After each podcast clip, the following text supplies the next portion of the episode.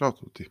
E dopo aver parlato di, ehm, strumenti veri e propri, oggi, ehm, parliamo di quelli, ehm, veri, mettiamola così, nel senso che si possono utilizzare, ma che sono digitali. Sto parlando quindi non più di, ehm, prendere una vera matita in mano, ma di quelli che sono gli effetti di disegno da utilizzare su, ehm, una tela digitale. Quindi si parla di pennelli digitali e, ehm, un pochettino come approvvigionarsi, oppure come crearne di propri. Ehm, diciamo che il leitmotiv sarà, uhm, guardiamo cosa c'è disponibile per questo o quel software come situazione, oppure come si possono costruire.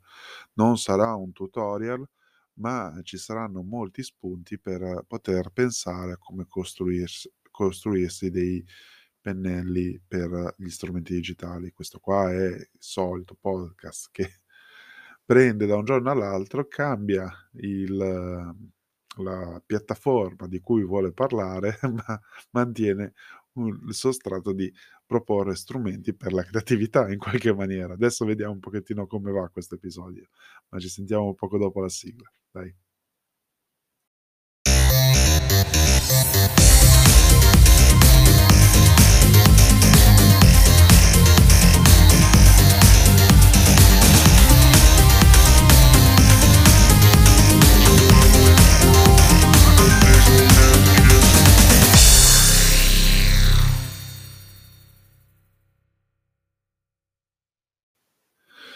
Quindi partiamo con un fatto che più o meno ho accennato con l'introduzione, ma che può essere anche d'aiuto anche per capire cosa è disponibile effettivamente per tutti. Ossia che se tu utilizzi, uhm, Photoshop, Procreate, Concept o altri strumenti, c'è una cosa che ti condizionerà di più, a parte il supporto su cui vuoi disegnare, cioè che scegli un tablet Android, un iPad, un computer, una Wacom o il chissà che altro dispositivo ci vuoi mettere in mezzo, la cosa fondante saranno i pennelli con cui verrà il tuo software di disegno o la tua app di disegno. Ossia, ehm, ci sono questi cosiddetti pennelli, ossia lo strumento di disegno che viene condizionato dalla forma, l'aspetto e la reazione con cui dispone del colore nello spazio. Ecco, questa cosa qua, ehm, fa riflettere perché è differente da quello che ci si trova sulla scrivania. Su tu sulla scrivania, in questo momento, mettiamola così, sei tua davanti alla tua scrivania, sei sul tuo tavolo di lavoro, sulla tua postazione in cui vuoi disegnare, la cosa che fai è ti guardi intorno, apri l'astuccio, prendi la penna, prendi il pennello, prendi la matita che hai in quel momento, che hai scelto oppure che hai trovato e la utilizzi per come è, per come è fatta e quella ti deve bastare. La tua matita, se è tua, nel senso che te la sei comprata, te la sei scelta, ha un suo senso, ha una sua resa perché l'hai cercata. Invece, se la prima cosa che passa, come la penna per firmare alla posta o alla banca, quella ti tocca, quella ti tieni e non puoi farci più tanti lavori, però puoi anche, ehm, mettiamola così, imparare ad amarla a suo modo e avere dei risultati che ti possano interessare. Ecco, l'evoluzione del mondo digitale per il disegno, questa cosa qua la prende e la ribalta completamente, perché dice: tu compri il software oppure hai un software libero, quindi, ehm, pensiamo a GIMP o a Krita, per dirne 2. E questo qua è l'idea con cui potresti partire per avere il tuo pennello, il tuo strumento di disegno. Questo, uhm, strumento di disegno prende e dispone nello spazio di un'impronta con un effetto associato, okay, quindi abbiamo il fatto che ci sia un'impronta una di solito viene selezionata una alfa, cioè quella macchia trasparente da cui far uscire il il il colore, quindi una sagoma. Quindi pensiamo un pochettino al allo strumento per estrudere del del come si dice, della siringa da cucina, quindi ha questo forma da cui deve uscire e da lì facciamo uscire l'inchiostro da depositare sulla tela digitale. Ecco, questa cosa qua tanto uno non ci pensa, ma può avere tutte le forme, tutti gli aspetti che ci interessano. La cosa differente è che se tu hai una matita, hai un pennello vero, uhm, devi gestire per quelle che sono le caratteristiche fisiche con cui poterlo fare. Le setole da una parte, la sezione della matita dall'altra, il colore che può essere acrilico, olio, acquerello, che ha una reazione con la carta. E quindi avere tutti questi pensieri e concetti riguardo. La matita poi ha ha la sua, ehm, densità, la sua grana, la sua, ehm, consistenza rispetto a quello che è la sua resistenza contro il foglio. Il foglio perfino ha delle sue caratteristiche da rispettare quant'altro. Tutto questo in digitale lo devi tradurre con qualcos'altro e, ehm, di per sé, ehm, buona parte degli strumenti al giorno d'oggi, per fortuna, hanno già una, uhm, pletora abbastanza consistente di, ehm, pennelli che hanno de determinate similitudini con il corrispettivo reale. Per cui ci troveremo dei, ehm, pennelli a setola del te con effetto di acrilico, a pennelli con effetto acquarello, delle matite con varie grammature, di varie durezze, ecco, e, ehm, perfino dei marker, per cui va vari marker tipo i Pantone o cose del genere da poter passare di più o meno, uhm, diverse grandezze. Più il fatto che la funzionalità di base del pennello, a parte scegliere come è fatto il pennello di aspetto, mettiamola così, quindi la sua sezione, la sua trasparenza e quant'altro, c'è anche la possibilità di base, che è quella ci ci ritorna in mente il vecchio Paint, ehm, di cambiare la dimensione, per cui farlo molto, molto piccolo e molto, molto grande, rispettando determinate regole. Tutte queste regole nelle impostazioni dei dei pennelli. Cioè tutto questa giro che vi ho fatto negli ultimi 5 minuti è per ribaltare quello che sarebbe stato un: aprite le impostazioni del pennello e cambiatele. Okay. Si può fare. Però al giorno d'oggi, mettiamola così, c'è anche, ehm, tanta sperimentazione da parte di tutti, ma anche la condivisione da parte di molti di farvi avere dei pennelli interessanti. Ossia, mettiamoci così, al giorno d'oggi non è necessario sperimentare solo in prima persona, è interessante intanto condividere, parlarne con altri che utilizzano il nostro stesso strumento digitale e, ehm, confrontarsi su quelle che sono le impostazioni. E già questo qua di base permette un pochettino di sperimentazione in prima persona.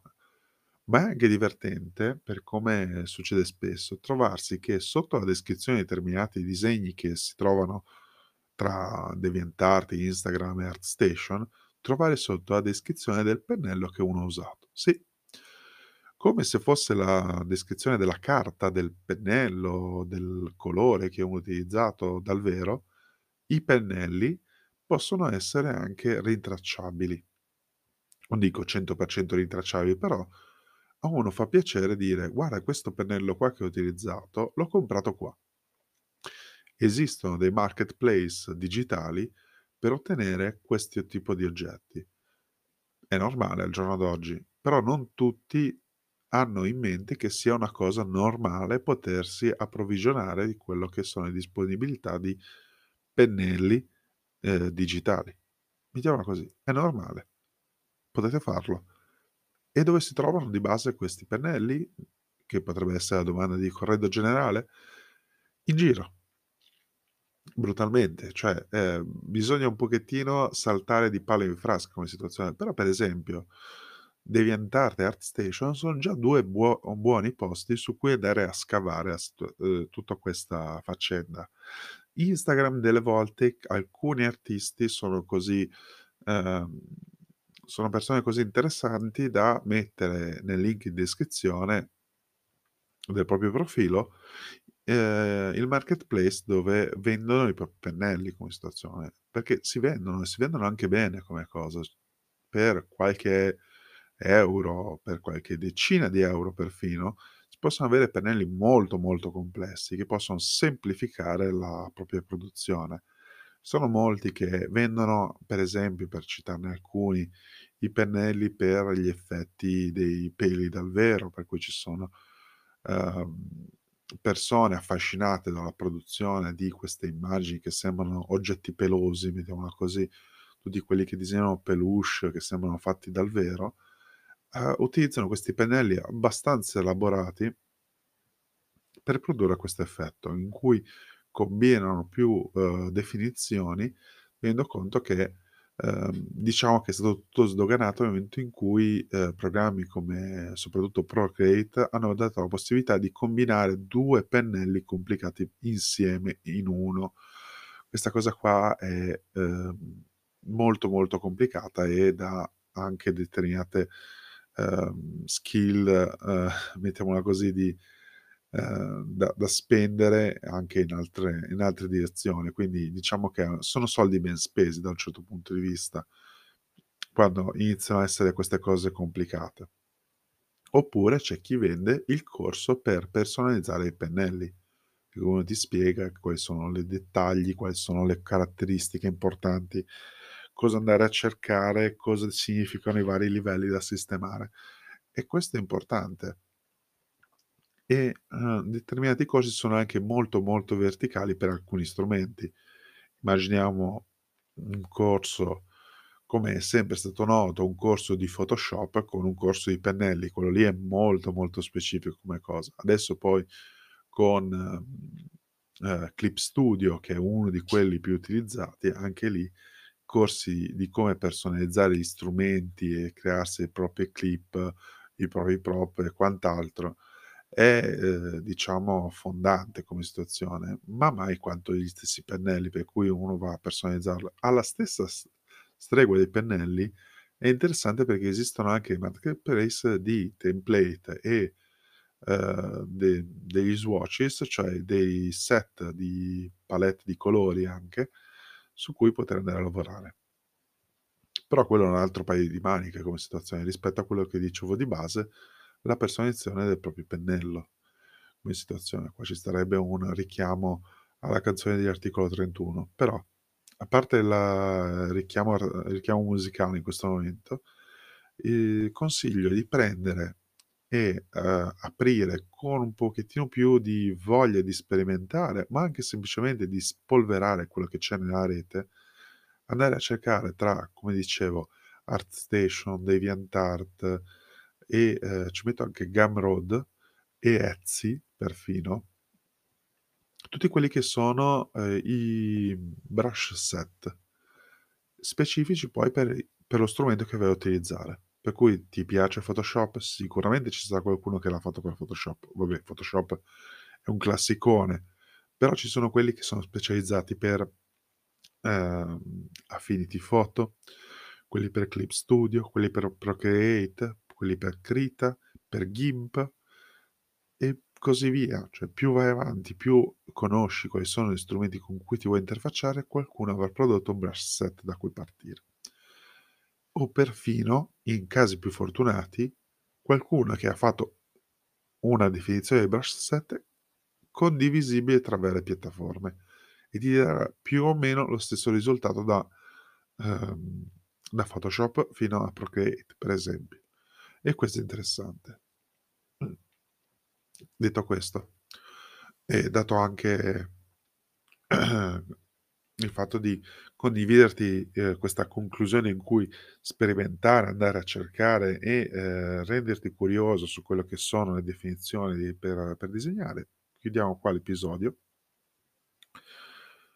Invito sempre a leggere e cliccare quello che c'è nella descrizione di questo episodio qua, dove ci sono tutti i miei riferimenti dei progetti che porto avanti